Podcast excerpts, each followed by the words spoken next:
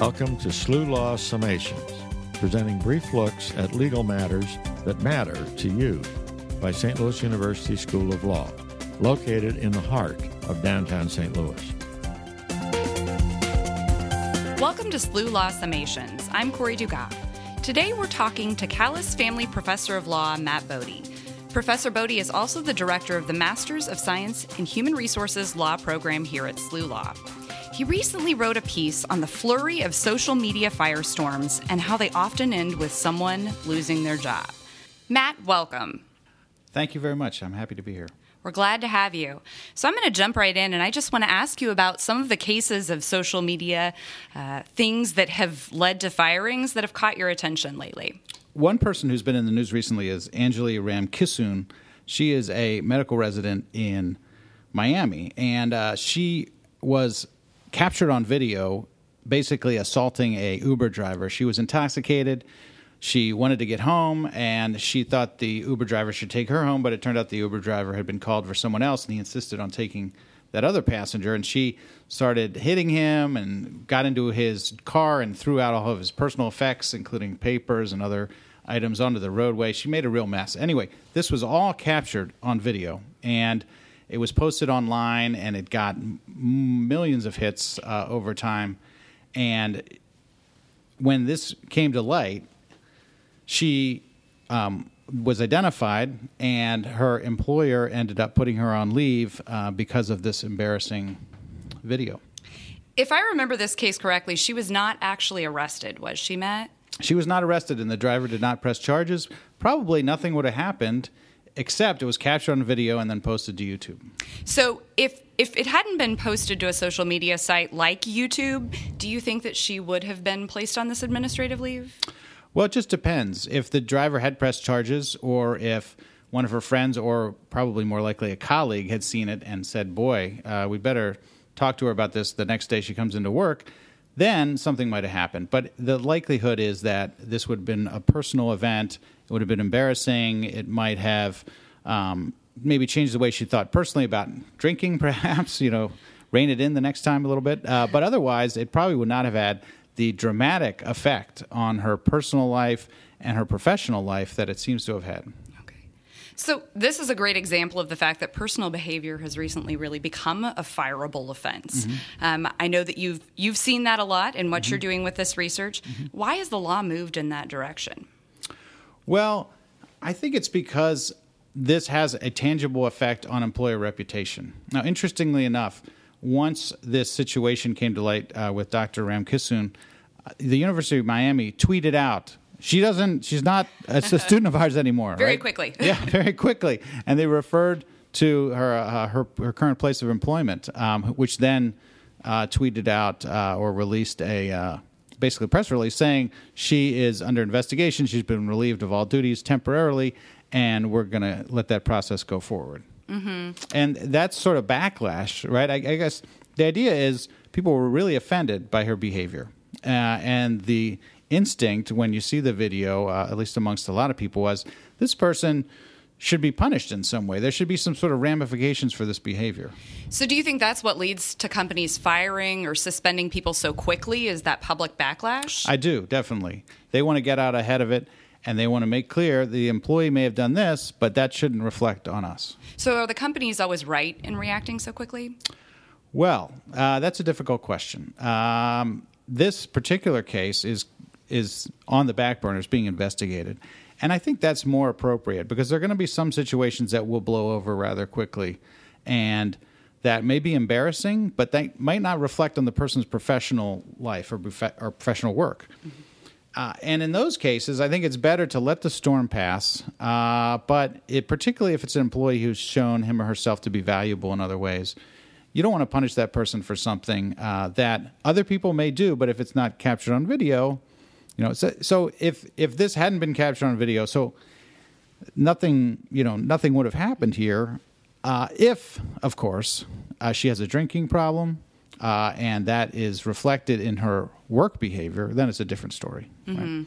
Um, but right now, it is reflecting on her reputation. There's actually, in fact, a website uh, that someone has put up basically to kind of then they indicate that they're going to keep it up forever because they want everyone to know forever about her behavior. And they took a lot of photographs from other personal um, media sites that she kept up, other social media sites, and so this person, I don't know who it is, I don't know what their agenda is, but they seem intent on kind of keeping this reputational effect on her for the rest of her life. I'll admit I did a quick Google search search on mm-hmm. her name before we came in here, and mm-hmm. that was one of the top sites that right. came up. Right. And it looks very credible when you first look at it mm-hmm. in the search mm-hmm. engine. Um, so to go in there and see that, it does right. prove that this can kind of continue and move forward past past these small incidences. Right. So in situations where companies do fire an employee or mm-hmm. they do suspend an employee, how can the human resources professionals protect these companies from legal recourse? Right, right. Well, if the person is being singled out for a prohibited reason, right? So uh, if there is some sort of racial or sexual uh, or a disability or uh, religious discrimination or sexual orientation in some jurisdictions, uh, if there is some sort of way in which this person has been singled out other than the embarrassing behavior. So, for example, uh, if someone were the member of a religion that had a strange ritual and that was captured on videotape, uh, and then this ritual was broadcast and became a viral sensation, uh, and the employer wanted to fire the person because of that ritual, they would have protection against religious discrimination. I think it would be more challenging to say, well, this person is embarrassing, we have to get rid of them, right? um, you would have to basically acknowledge that they are protected in their religious exercise, particularly off the job, and you might not be able to fire that person uh, legally if you're doing it for religious reasons. Um, but otherwise, uh, most employees are at will, meaning that they can leave the job anytime they want and they can be fired at any time. Mm-hmm. And for those employees, there's really not a lot of protection. So HR, they have best practices that they should follow, but they don't have a lot of legal obligations other than not firing people for those specific protected characteristics. So you mentioned at will employees, and so there mm-hmm. is a distinct difference between what you can do um, from a human resources perspective with at will employees versus union employees. Mm-hmm. Correct? Mm-hmm. Right. Can you explain a little bit of what that would mean in a situation like that? Well, most union contracts require just cause for termination, and there's a lot of high level executives that also have the same thing. Uh, and the idea here is that there needs to be a good reason to fire the person. And that's what uh, Dr. Ramkissoon is going through. She is being um, basically probably going through a grievance process. That's what most unions have. They have a, a system where uh, if the employee is fired, then the union can file a grievance on their behalf. And it usually goes before an arbitrator or a set of arbitrators. And they look to see whether there was good cause for any disciplinary action that's been taken against the person. So, Matt, what can companies do to prevent these sorts of incidents from happening with their employees? Well, I think they have to be clear about their expectations and they have to remind their employees that the employees may not think that they're representatives of the company all the time, but if they do something embarrassing, particularly if it's related to what the company does um, and reflects poorly on the services or products that the company provides, that's going to have an effect on the company's reputation, and therefore, the employer might say, "Look, I don't really care what you do off off the job, right? We're not interested in that, but we do care if the rest of the world knows about it, and that reflects poorly on us." Mm-hmm.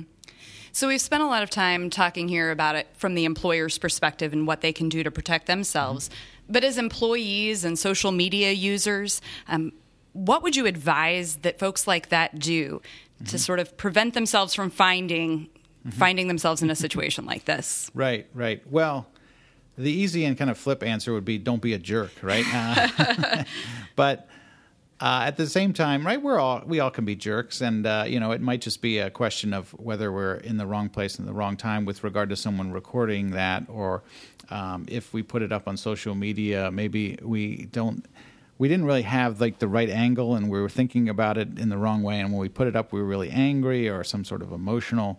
So one thing you could advise folks to do is before they post something particularly if it's work related or it could reflect poorly on their employer think about it and say is this something that i want to post at this particular moment? Right? Um, that's kind of the rush of social media in some ways is posting in the moment right? Mm-hmm. getting other people to reflect or like your post or give you a comment like "way to go" or "yeah," tell them, you know, tell them they're being, you know, horrible or, you know, uh, and and and particularly if people live in uh, or, and work in a stressful environment, they might want to unwind and unburden themselves after work by saying what a jerk their boss is.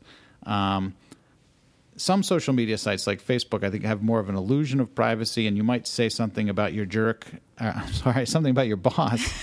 that boss being a jerk, uh, you might say that and expect that only your friends are going to note. But it really is easy for those things to get out, um, and you just have to be really careful when you're posting. Uh, and then in terms of personal behavior, right? Um, you just have to be aware, and, and, and it's it's kind of a bummer, um, but you just have to be aware that wherever you are, if there are video cameras or someone with a cell phone, right, that's potentially something that could be put up on the internet. So um, I think if you have a strong relationship with your employer, particularly with your supervisors, that can help, right? Because if people like you and understand you, they might be more sympathetic.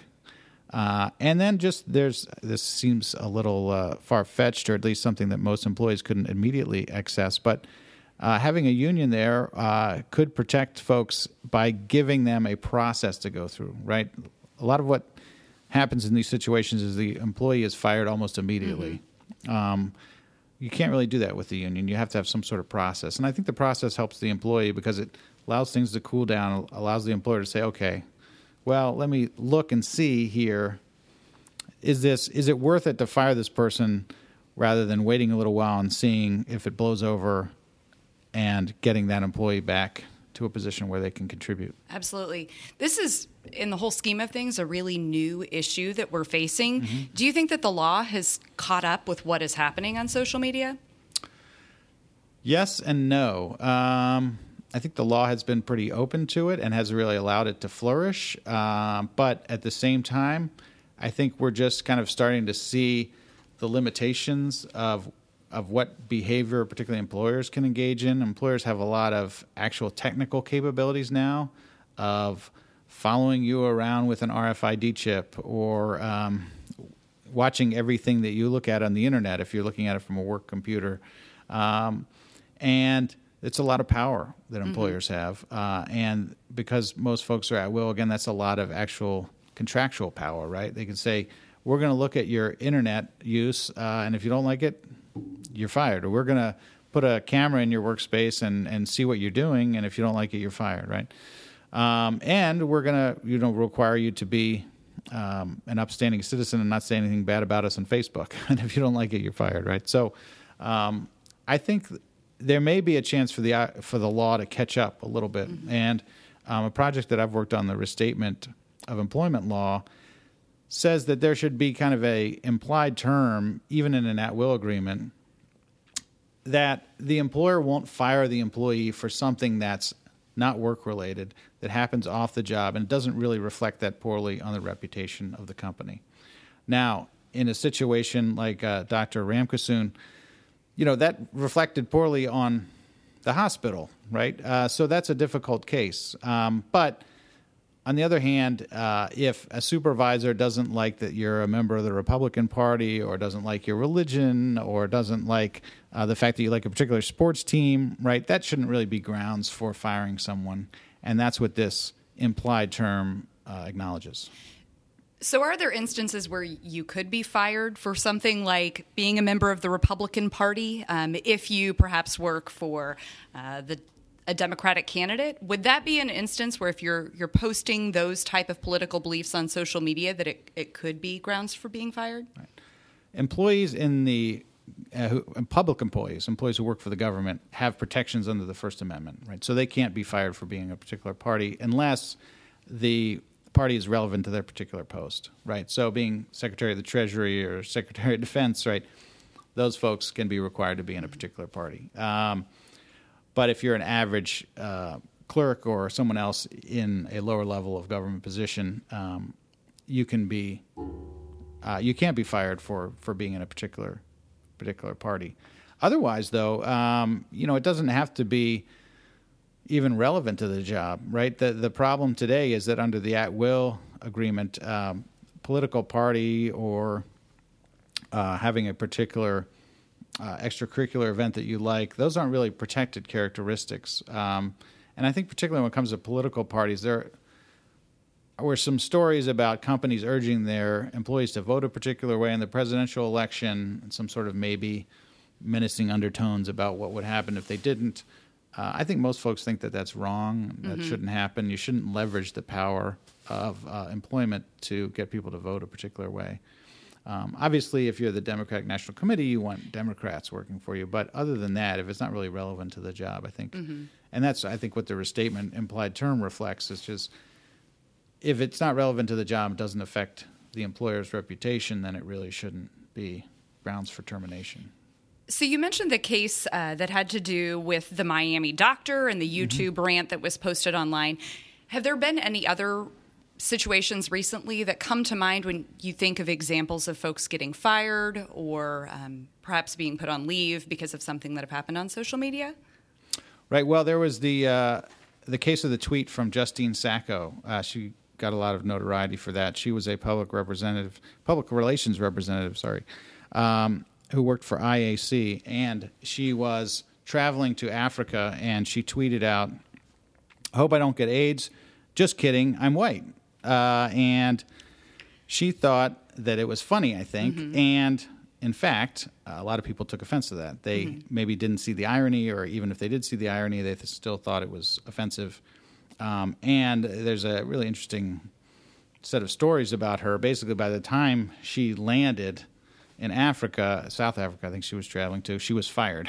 Right? And um, there were a lot of tweets. The Twitter kind of exploded around this, and uh, there were tweets saying um, Justine Sacco is fired and she doesn't even realize it yet. Right. So that's another example. Now, again, these are tough cases I, from a, from a legal perspective, in my perspective, because it does affect the reputation of the firm, mm-hmm. right? And even though uh, she meant it as a joke, and you could probably write it, kind of chalk it up to like a harmless effort at kind of objectionable humor. On the other hand, the Twitterverse went crazy, and people were really upset about it and really wanting some sort of tangible reaction from her employer. When I look at that particular situation, I think that it's a great example of someone thinking that someone is humorous or sarcasm being used in a way that it doesn't display correctly with the written word. Mm-hmm. Um, right. Do you know what the outcome of her case was? Uh, if if it was determined that her firing was appropriate?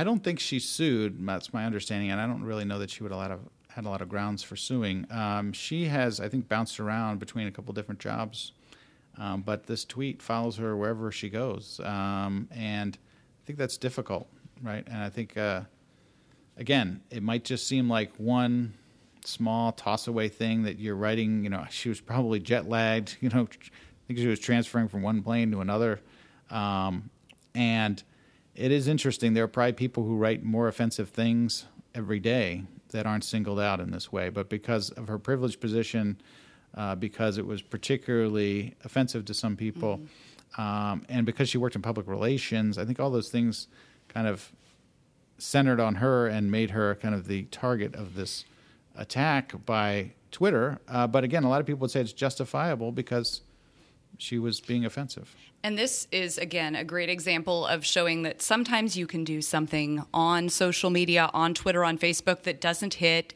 You don't get any traction with it. But she just happened to shoot out this one tweet mm-hmm. um, that really put her job, obviously, in jeopardy. Right. I think it was picked up by one person who had a lot of Twitter followers. And yep.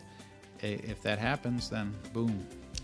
So these are great examples. Uh, beware with what you're doing on social media, but it's a really trendy topic and it's something that everyone seems to be doing today. So I really just wanted to thank you so much, Matt, for joining us today. It's been a pleasure to talk with you. Oh, thank you very much, Corey. I really enjoyed it. Thank you for joining us for SLU Law Summations, produced by St. Louis University School of Law.